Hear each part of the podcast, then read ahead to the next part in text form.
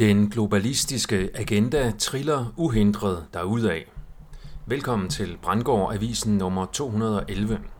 Forbud mod blasfemi. Flere Epstein-kontakter afsløret. Sundhedsstyrelsen leger strus. Uenighed som psykisk sygdom. Fortsat seksualisering af børn. Mit navn er Per Brandgård, og det er den 26. august 2023. Det skal give op til to års fængsel at brænde Koranen af, mener regeringen til synlædende. Den globalistiske SMV-regering præsenterede i går deres forslag til et lovindgreb, der, og jeg citerer, vil kriminalisere utilbørlig behandling af genstande med væsentlig religiøs betydning for tro samfund. Citat slut.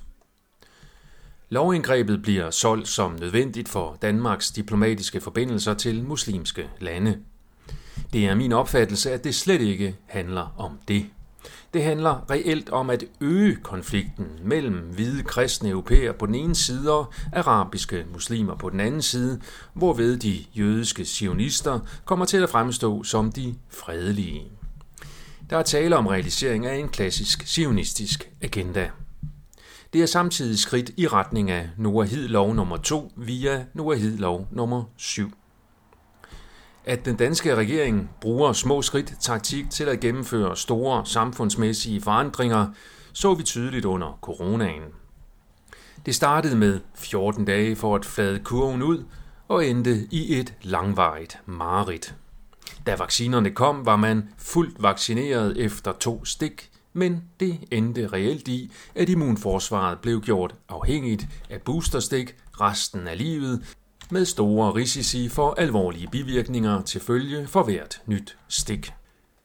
Apropos jødisk-sionistiske operationer, så har mediet nymag.com listet flere af navnene på Jeffrey Epsteins forbindelser. Der er kommet frem ved at grave i hans kalender.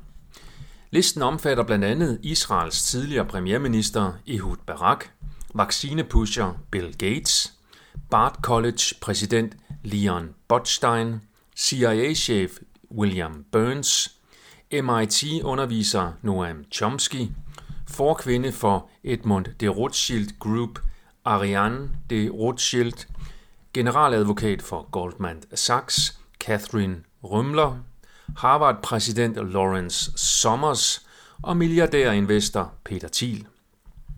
Det antydes, at disse personer ikke er afpresset af Epstein via sex med mindreårige prostituerede piger, men derimod var hans samarbejdspartner i den sionistiske sexafpresningsoperation.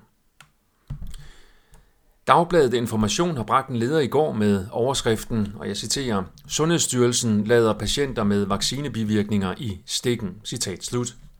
Lederen, der er skrevet af Christian Willesen, fortsætter, og jeg citerer, Sundhedsstyrelsen har aflyst et møde med vaccinepatienter.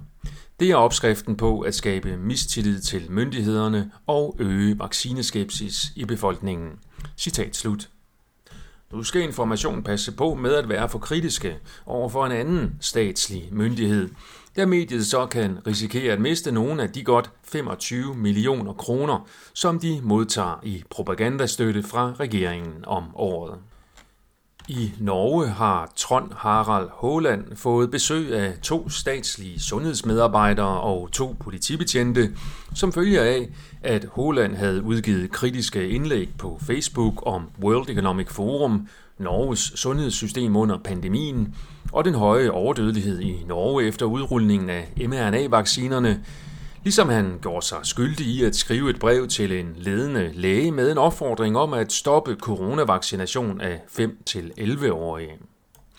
Britiske The Expose har skrevet om sagen nu, og det er tilsyneladende den samme sag og den samme mand, som jeg tidligere har skrevet om. Sagen er dog stadigvæk grotesk. The Expose har også bragt en lang artikel, der dokumenterer agendaen fra WHO og FN om seksualisering af små børn. Det er dokumenteret ved gennemgang af WHO og FN's egne materialer. I WHO's hovedland, Tyskland, overvejer regeringen nu, om man vil tillade rum, hvor børn og pædofile kan udforske hinandens kroppe, beretter TPV. Det skal foregå i børnehaver, mener den organisation Pro Familia, der laver lobby for kropsudforskningsrum og seksuelle lege for små børn. Jeg får kvalme. Hvad får du?